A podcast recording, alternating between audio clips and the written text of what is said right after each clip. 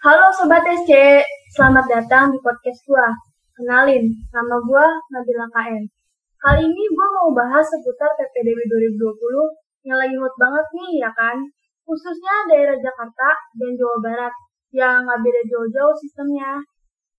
Setiap gua buka sosmed, gua sering ngeliat keluhan-keluhan mereka yang mau masuk S M A tahun ini.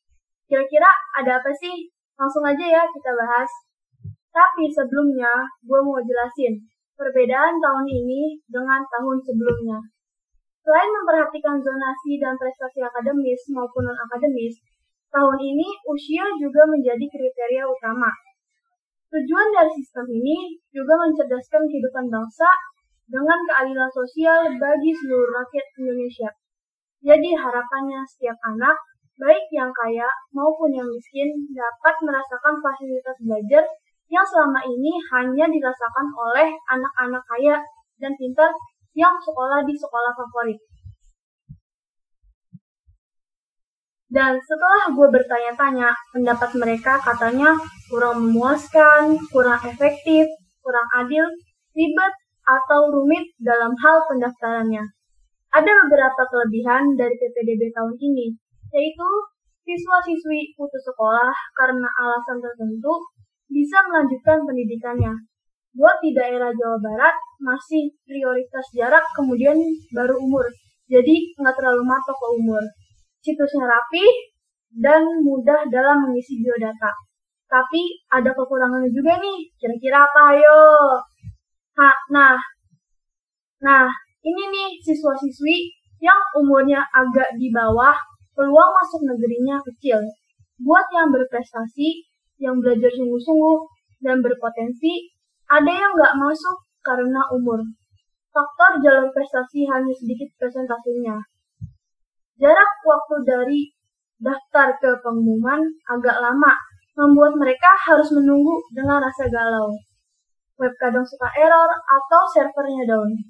Permasalahan yang terjadi saat ini adalah kurangnya pemerataan. Kasian juga sama guru-guru yang diprotes sama wali murid. Servernya lambat, kurang sosialisasi terkait informasi yang diberikan.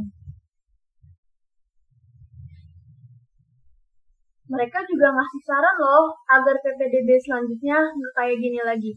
Gini-gini, saran dari mereka itu. Buat kedepannya, untuk umur jangan dijadiin patokan dalam penyeleksian, kalau bisa dibatasi.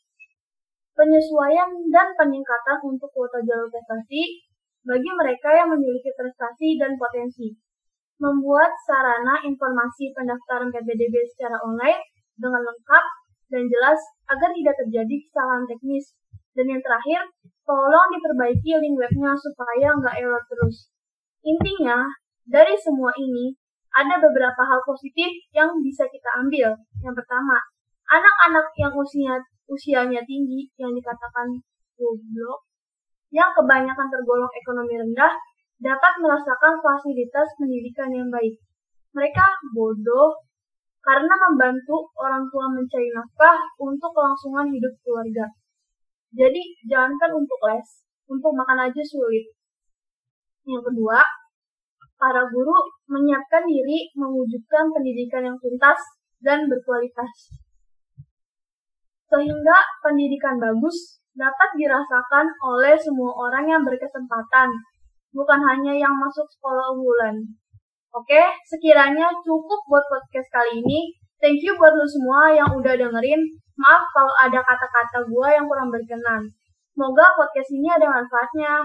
Don't forget to like, comment, share, and subscribe. Subscribe. Sampai jumpa di podcast selanjutnya.